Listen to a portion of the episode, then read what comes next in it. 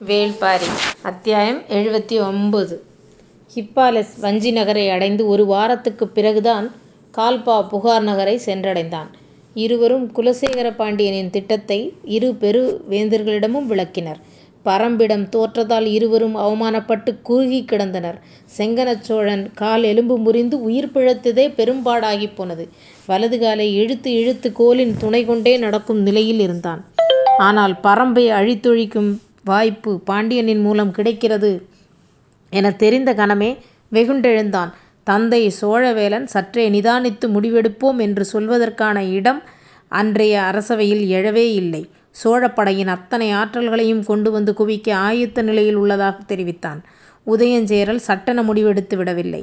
மலைப்பகுதியில் இவ்வளவு திறன் மிகுந்த ஏற்பாடுகளைச் செய்தும் நம்மால் தாக்குதலில் வெற்றி கொள்ள முடியவில்லையே சமவெளிப் போரில் பாரியை வீழ்த்த முடியுமா என்று சிந்தித்தபடி இருந்தான்.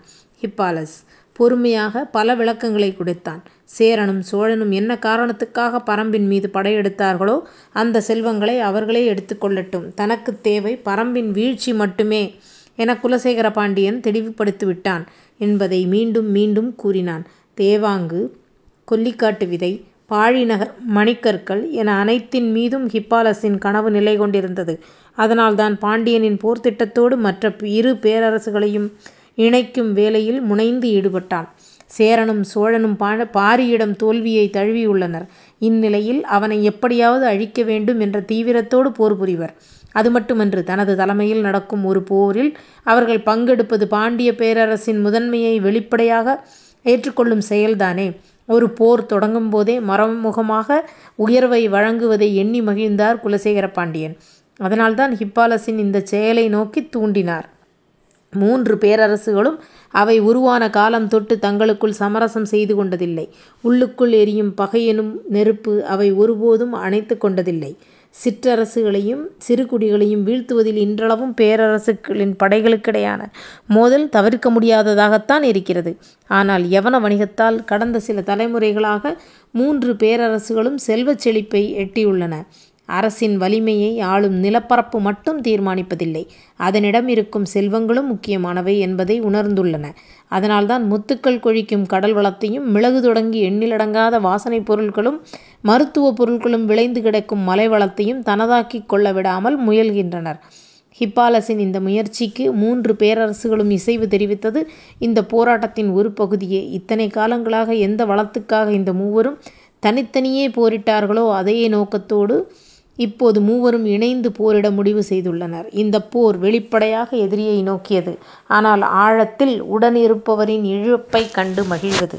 பாரி வேட்டுவன் பாறைக்கு வந்ததிலிருந்து போர்ச் சூழலைப் பற்றிய உரையாடல்கள் நாள்தோறும் நடந்தபடி இருந்தன. தாக்குதலுக்கான எல்லா வகையிலும் நாம் ஆயத்தமாக வேண்டும் என்று தொடர்ந்து வற்புறுத்தப்பட்டது.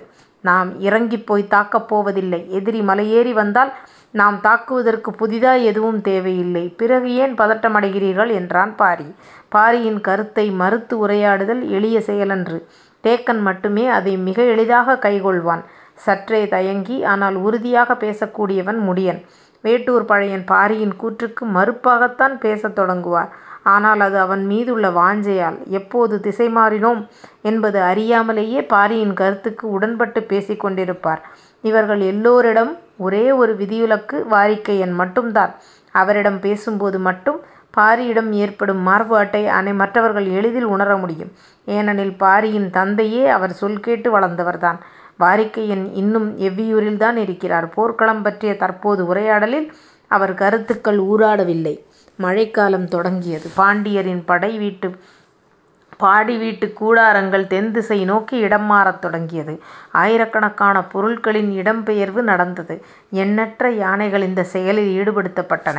இவர்கள் என்னதான் செய்கிறார்கள் என்பதை பரம்பு வீரர்கள் மலையின் மீதிருந்து கவனித்தபடியே இருந்தனர்.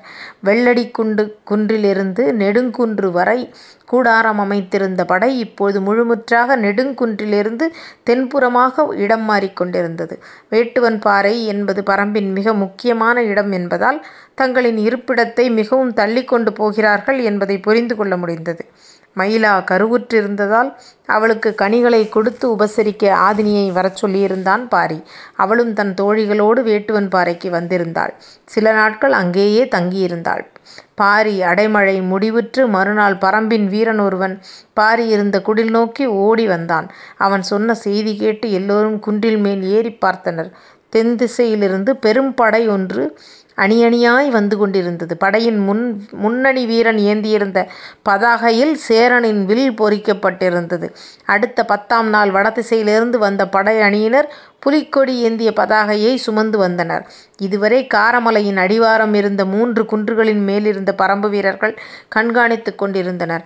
இப்பொழுது ஆறு குன்றுகளின் மேலிருந்து கண்காணிக்க வேண்டி வந்தது. வந்து குவியும் படை வீரர்களின் எண்ணிக்கை எல்லையில்லாத விரிவை எய்திக் கொண்டிருந்தது.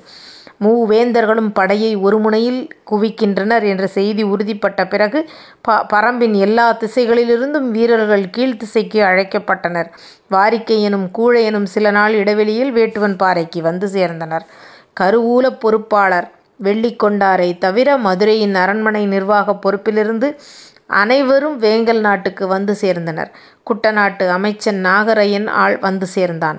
ஆயிமலையில் நடைபெற்ற தாக்குதலில் குட்டநாட்டு தளபதி எக்கல் மாடனை தலைமையிலான படை மட்டும் முற்றாக அழிவுற்றது. குட்டநாட்டு தளபதி துடும்பன் தலைமையிலான படை பரம்புக்குள் நுழையாமலேயே நின்றுவிட்டது இதன் பின்னணியில் உதயஞ்சேரலின் துரோகமும் அடங்கியுள்ளதாக நினைத்து குடநாட்டு வேந்தன் குடவர்கோ இன்னுமொரு கூட்டுப் போரில் பங்கெடுக்க விரும்பவில்லை.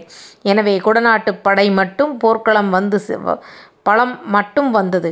சேர நாட்டின் அமைச்சராக நாகரேனே விளங்கினார். சோழ நாட்டு அமைச்சர் வளவன்காரியும் வந்து சேர்ந்தான். பாண்டியப் பேரரசின் தலைமை அமைச்சர் முசுகுந்தர் எல்லாரையும் ஒருங்கிணைத்து வழிநடத்தினார் அமைச்சர்களின் சந்திப்பு நடந்த பிறகுதான் வரப்போகும் படையின் தன்மையும் எண்ணிக்கையும் முழுமையாக தெரிய வந்தது. அந்தப் படைகளுக்குத் தேவையான ஆயுதங்கள் அவற்றை செப்பனிடுவதற்கும் புதிதாக உருவாக்குவதற்கும் தேவையான ஏற்பாடுகள் உணவு ஏற்பாடுகள் பண்டக சாலைகள் மருத்துவர்கள் சிகிச்சைக்கான பகுதிகள் குதிரைகளுக்கும் யானைகளுக்குமான கட்டுத்தறி போர்க்களத்துக்கான தேர்கள் அவற்றை பராமரிப்பாளர்கள் பிற கருவி போர் விலங்குகளுக்கான தானியங்கள் கூலங்கள் ஆகிய எல்லாவற்றையும் செம்மையுற கணக்கிட்டனர். பறம்பின் தரப்பில் ஆயத்தங்களைத் தொடங்க வேண்டியதைப் பற்றி உரையாடல் ஒரு வழியாக முடிவுக்கு வந்தது. பாரி ஒப்புதல் வழங்கிய பிறகு சிறுபாழி நகரில் ஆயுதங்களை உருவாக்கிக் கொண்டிருந்த அத்தனை பேரும் கீழ்த்திசைக்கு இடம் மாறினர். மூவேந்தர்களின் போர் பாசறை வேட்டுவன் பாறையிலிருந்து பலகாத தொலைவில் இருப்பதால் தங்களின் இருப்பிடத்தையும் மாற்ற முடிவு செய்தனர். வேந்தர்களின் படைக்கலக் கொட்டில் செம்மையுற வடிவமைப்பதற்கான வேலைகள் தொடங்கியது. மதுரையிலிருந்து தலைமை அமைச்சர் முசுகுந்தர் வரும்போதே அவர் அரண்மனையில் உள்ள தலைமை கணியன் அந்துவனும் வந்திருந்தான். மூலப்படை பாசறை அமைக்கப் போகும் நிலப்பகுதிக்கு மூன்று நாட்டு அமைச்சர்களும் அந்துவனும் மாணாக்கர்கள் சிலரும் புறப்பட்டுப் போயினர். அவர்கள் சென்ற பிறகு சென்று சேரும் பொழுது மையூர் கிழார் வரவேற்க நின்று கொண்டிருந்தார். உடன் பூசகர்களின் குழு ஒன்று இருந்தது. முசுகுந்தர் அந்தப் பெரு நிலப்பரப்பை குதிரையில் இருந்தபடியே பார்த்தார். காரமலையின் அடிவாரத்தில் சற்றே திமில் முறுக்கி இருக்கும் பெரும் மேடாக அந்த இடம் இருந்தது. மேட்டின் நடுப்பகுதியில் இறங்கி நின்றார். மழை நீரை எவ்வளவு குடித்தும் நெகிழ்ந்து கொடுக்காத இறுக்கத்தோடு மண் இருந்தது. அவர்கள் வந்து சேர்ந்த சிறிது நேரத்திலேயே பாண்டியப் பேரரசின் சிறப்புமிக்க மதயானையை அழைத்து வந்துள்ளனர். தாழம்பூ நிறத் தந்தமும் வட்டமுமாய் அகன்ற நடுவில் குழிந்த கும்பங்களும் நீண்டு நெளியும் அழகான வாளும் நான் பூட்டிய வில்லினை ஒத்த முதுகெலும்பும் உடைய பவளவந்திகை என்று பெயர் கொண்ட அந்த யானை பாசறை நிலத்துக்கு வந்து சேர்ந்தது. உடன் மதுரையின் யானை கட்டுத்தறிப் பொறுப்பாளர் அல்லங்கீரனும் கோட்டைத் தளபதி சாகலைவனும் வந்திருந்தனர். வண்ணத்தட்டில் வைக்கப்பட்டிருந்த பூக்களையும் கனிகளையும் கொண்டு அந்த இடத்தில் சிறு வழிபாடு ஒன்றை பூசகர் நடத்தினர். பிறகு அந்துவன் கையசைத்து உத்தரவிட்டான். அதுவரை கீழே நின்றிருந்த பாகன் யானையின் மீதேறி அமர்ந்தான். பவழந்திகை நடக்கத் தொடங்கியது. பாகன் தன்னுடைய கால்கள் பவழந்திகையின் காதுகளின் பின்புறத்தை தொட்டுவிடாமல் மடக்கி வைத்து கொண்டான். எந்த திசைக்குப் போக வேண்டும் என்று குறிப்பேதும் பாகங்களின் கால்கள் சொல்லாததால் யானை அதன் விருப்பத்துக்கேற்ப நடந்தது. அந்தப் பெருமேடு முழுவதும் குறுக்கும் நெடுக்குமாக நடந்த பவழந்திகை மீண்டும் புறப்பட்ட இடத்துக்கே வந்து சேர்ந்தது. இப்பொழுது அந்துவன் தன் மாணாக்கர்களை அழைத்துக் கொண்டு யானையின் காலடிகளைப் பார்த்தபடியே போனான். யானையின் காலடி ஆமை ஓடு போன்ற அமைப்பு கொண்டது. வெளிவட்டம் மட்டுமல்ல உள்வட்டம் உள்ளேயும் ஆமையின் ஓட்டில் இருப்பது போல விண்மீன்களின் வடிவம் கொண்ட கோடுகள் இருக்கின்றன. யானையின் பாதத்தில் இருக்கும் ரேகைக் கோடுகள் அவை. யானையின் நான்கு காலடிகளும் நான்கு விதமான ரேகங்களைக் கொண்டவை. பவழந்திகையின் காலடி அதன் பெருமேடெங்கும் பதிந்து கிடக்க அவற்றைக் கூர்ந்து கவனித்தபடி அந்துவனும் அவன் மாணாக்கர்களும் நடந்து கொண்டிருந்தனர். காலடியின் அச்சில் அசையாமல் பதிவு கொண்ட விண்மீன்களின் வடிவு எந்தத் திசை நோக்கி அமைந்திருக்கிறது என்பதைக் கணித்தபடி ஒவ்வொரு தடத்தையும் உற்றுப் பார்த்துக் கொண்டிருந்தனர். மழையின் ஈரம் காயாமல் இருந்ததால் காலடித் தடத்தின் உட்கோடுகள் மண் புழுக்களைப் போல நெளிந்து கிடந்தன. மாணாக்கர்கள் தேர்வு செய்த காலடிகளை அந்துவன் போய்ப் பார்த்தபடி இருந்தான். நெடுநேரம் ஆனது. ஆனாலும் காலடிகளின் உள் வடிவங்களை உற்றுப் பார்த்து ஒன்றோடு ஒன்று ஒப்பிட்டுக் கொண்டிருந்தான் அந்துவன். இறுதியாக மூன்று காலடிகளைத் தேர்வு செய்தான். பெரும் மேட்டின் உச்சிப் பகுதியில் அமைந்திருந்த காலடித் தடத்தில் பாண்டிய பெருவேந்தனுக்கான பாசறையை அமைக்க இடம் குறித்தான். அதிலிருந்து மிகத் தள்ளி தென்புறக் காலடித் தடத்தில் சேரவேந்தனுக்கான இட வடகிழக்கு பகுதியில் சோழனுக்கான இடத்தையும் அந்துவன் தேர்வு செய்து தந்தான். மூன்று பேரரசர்களும் தங்கப் போகும் அவர்களைச் சுற்றி பல்லாயிரம் வீரர்கள் மொய்த்துக் கிடக்கப் போகும் அந்த இடத்துக்கு மூஞ்சல் என பெயரிட்டனர்.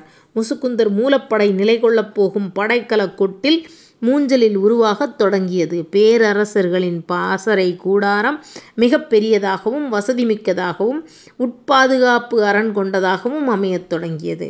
அவர்களைச் சுற்றி இளவரசர்களும் முக்கியமான சிற்றரசர்களும் தங்குவதற்கான கூடாரங்கள் ஏற்படுத்தப்பட்டன.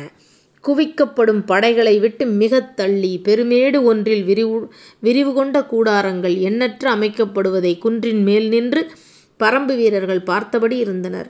எதிரிப் படைகள் குவிக்கப்பட்டிருக்கும் இடத்தை நோக்கி அதற்கு நேர் எதிர் திசையில் தங்களுக்கான இடத்தைத் தேக்கன் தேர்வு செய்தான். காரமலையின் சரிவில் நாகக்கரடு இருக்கிறது. சில காதத் தொலைவுக்குள் நீண்டு கிடக்கும் கரட்டும் ஏடு அது. வேட்டுவன் பாறை அளவே உயரம் கொண்டது. பறம்பின் வீரர்கள் நிலைகொள்ள இது ஏற்ற இடம் என்று தேக்கன் முடிவு செய்தான். அவற்றுக்குச் சற்றே மேலே இருபது படை உயரத்தில் காரிமலையில் இரளிமேடு இருக்கிறது. எண்ணற்ற குகைப் பாறைகளைக் கொண்ட இடம் அது. ஆயுதங்களை வைக்கவும் மருத்துவ பயன்பாட்டுக்குரிய இடமாகவும் அது இருக்கும் எனக் கருதப்பட்டாலும் அந்த இடத்தைத் தேர்வு செய்த சற்றே தயங்கினார் தேக்கன். வாரிக்கையனோ துணிந்து தேர்வு செய்யச் சொன்னார். காரணம் அந்த குகைகளின் தன்மை. வேர்க்கொடியைப் போல ஒன்றையோடு ஒன்று இணைந்து செல்லும் எண்ணற்ற குகைகளைக் கொண்ட இடம். மிக நன்கு பழக்கப்பட்டவர்களால் மட்டுமே அதற்குள் போய் வெளிவர முடியும். போரின் போது வீரர்கள் விரைவாக வந்து திறங்கும் தன்மையோடு அவ்விடம் அமைய வேண்டும் என்று தேக்கன் தயங்கினான். ஆனால் வாரிக்கையனோ இதுதான் போருக்குப் பொருத்தமான அமைவிடம் என்றான். இரளிமேட்டின் இடது புறம் இருந்த சமதளமான பகுதிகளிலும் மலைச் சரிவுகளிலும் முழுமையும் குடில்கள் அமைக்கும் பணிகள் தொடங்கியது. பறம்பு வீரர்கள் எல்லாத் திசைகளிலிருந்தும் இரளிமேட்டுக்கு வரத் தொடங்கினர். இவ்விடம்தான் நாம் முகாமுற்றுள்ள இடம் எனத் தெரிந்த கணத்திலிருந்து எதிரிகள் நம்மைக் கவனிப்பார்கள். மையூர் கிழார் ஆள்கள் அவர்களுக்கு தங்களுக்கு நன்கு உதவி செய்யக்கூடும். எனவே பறம்பு வீரர்கள் இரளிமேட்டுக்கும் நாககரட்டுக்கும் வந்து சேர்வதையே எதிரிகளால் கணிக்க முடியாதபடி இருக்க வேண்டும் என்றான் வாரிக்கையன். இரவு அடிக்கடி மழை பெய்வதால் சுளுந்து கம்பை வெட்டிப் பந்தம் ஏற்றுங்கள் என்றார். சுளுந்து கம்பை கூராக வெட்டிப் பந்தம் ஏற்றினால் அது அணையாமல் எரிந்து கொண்டே இருக்கும். கீழே போட்டு மண்ணள்ளி கொட்டினால்தான் அணையும். மற்றபடி மழைத் துளிக்கெல்லாம் எளிதில் அணையாது. சமதளத்திலிருந்து பார்த்தால் குகையின் தன்மையை எளிதில் மதிப்பிட முடியாது. ஒவ்வொரு குகைக்குள்ளும் எண்ணிலடங்காத வீரர்கள் தங்கியிருக்க முடியும்.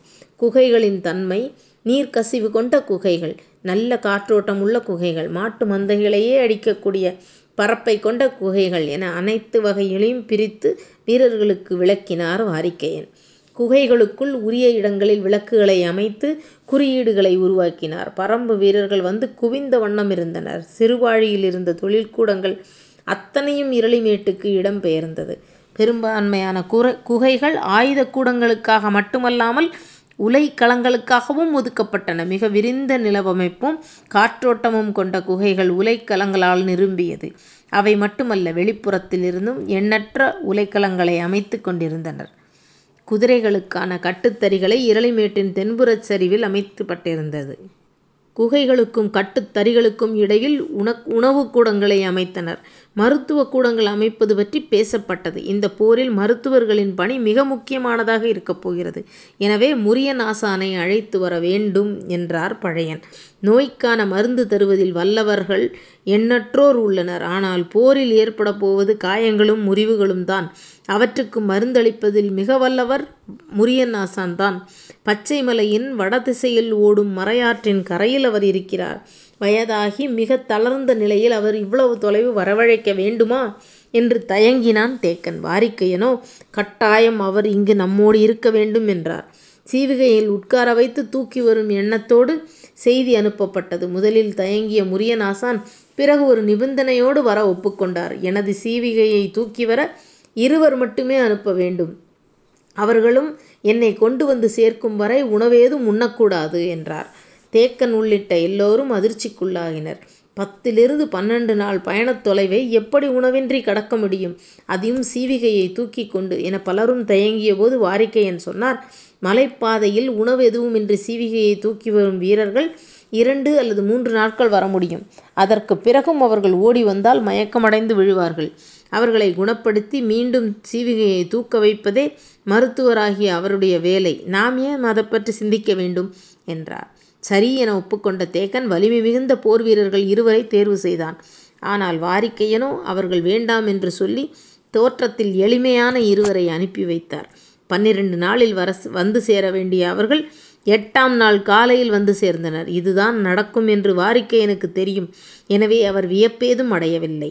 ஆனால் மற்றவர்கள் அனைவரும் வியப்பால் கிறங்கிப் போனார்கள். சீவிகையைத் தூக்கி வந்த இருவரும் புறப்பட்ட இடத்திலிருந்து இப்போது வரை உணவெதும் உண்ணவில்லை. முழு வேகத்தோடு வந்து சேர்ந்துள்ளனர் என்ற செய்தி வீரர்கள் எல்லோருக்கும் பரவியது. எப்படி இது நடந்தது? என்று பலரும் பேசிக் கொண்டிருக்கையில் மருத்துவர்களிடமிருந்து உண்மை வெளிவந்தது. முரியனாசான் செய்து வைத்துள்ள திங்கள் மூலிகையை உட்கொண்டால் பல நாட்கள் பசி எடுக்காது ஆற்றலும் குறையாது என்று. மருத்துவனின் வருகை மருத்துவத்தால் அறியப்பட வேண்டும். முரியநாசானின் வருகை அப்படித்தான் அறியப்பட்டது. பரம்பின் அனைத்து வகையான மருத்துவர்களும் முன்னரே இரளிமேட்டுக்கு வந்து சேர்ந்தனர். மருத்துவப் பேராசானோடு பணி செய்யும் வாய்ப்புக்காகப் பலகாலம் காத்திருந்தவர்கள் அவர்கள். போர் என்பது எதிரி இருவருக்கிடையில் நடப்பது மட்டுமன்று வீரர்களுக்கும் மருத்துவர்களுக்கும் இடையில் நடப்பதும் கூட. எதிரிகளுக்கு மருத்துவர்களால் குணமாக்க முடியாத காயங்களை உருவாக்கவே ஒவ்வொரு வீரனும் நினைக்கிறான். எதிரிகள் எவ்வளவு காயத்தை உருவாக்கினாலும் குணப்படுத்தி மீண்டும் வீரனை வாளேந்த வைப்பேன் என்று ஒவ்வொரு மருத்துவனும் மூலிகைச் சாற்றைப் பிழிகிறான். மருத்துவனின் சிகிச்சை மீதிருக்கும் நம்பிக்கையே வீரனின் துணிச்சலை பல நேரங்களில் தீர்மானிக்கிறது. ஒவ்வொரு நாளும் போர் முடியும் கணத்தில்தான் போரை அறிந்து கொள்ளுதல் தொடங்குகிறது. அன்றைய இரவின் காட்சிகளில்தான் மறுநாள் அவனது உறுதியைத் தீர்மானிக்கிறது. மரணம் எய்தியவர்கள் மரணத்தின் மீது அச்சமூட்டுவதில்லை. உடல் சிதைக்கப்பட்டு மருத்துவர்களால் எதுவும் செய்ய முடியாமல் எங்கும் கதறிய ஓசையோடு இழுபட்டுக் கிடப்பவர்கள்தான் ஒவ்வொரு போர்வீரனையும் நிலைகுலையச் செய்கிறார்கள். அதனால்தான் போர்க்களத்தில் தாக்குண்டவர்களை மருத்துவ சாலை நோக்கி தூக்கி வரும் வேலையை வீரர்கள் செய்யக்கூடாது என பேரரசுகள் விதி செய்துள்ளன. அவதை செய்வதற்கு தனிப்படையை அமைத்துள்ளன. போரின் விதியை வீரனும் வாளும் மருத்துவனின் பச்சிலைகளும் இணைந்தே தீர்மானிக்கின்றது. பரம்பு வீரர்கள் இணையற்ற நம்பிக்கையோடு வாளினை ஏந்தி நாணினை இழுக்கவும் எதிரிப் படையைச் சிதைத்து முன்னேறவும் மருத்துவர்கள் தான் முக்கிய காரணம். அதுவும் முரியநாசான் களம் நோக்கி வந்துள்ள செய்தி பரம்பு வீரர்களுக்கு கட்டற்ற வேகத்தைக் கொடுத்தது. மரணத்தை மிதித்து நடக்க ஒவ்வொரு வீரனும் ஆசைப்பட்டான். முரியநாசான் இருளிமேட்டுக்கு வந்த அன்றுதான் மூஞ்சலில் வேந்தர்களுக்கு கூடாரம் அமைக்கும் பணி முடிவுக்கு வந்தது. மூஞ்சல் பகுதிக்கு மட்டும் தனித்துவமான பாதுகாப்பு அரண்கள் உருவாக்கப்பட்டது. மூவேந்தர்களுக்கும் மூன்று கூடாரங்கள். மூவரும் சந்தித்து உரையாட மாளிகை வடிவிலான பெரும் கூடாரம் ஒன்று. வேந்தர்களுக்கான பணியாளர்கள் மருத்துவர்கள் உணவு சாலைகள் ஆகியவற்றுக்காக மூன்று கூடாரங்கள். போரில் பங்கெடுக்கும் அரச குடும்பத்தினர் தங்குவதற்காக ஐந்து கூடாரங்கள் என மொத்தம் பன்னிரண்டு கூடாரங்கள்.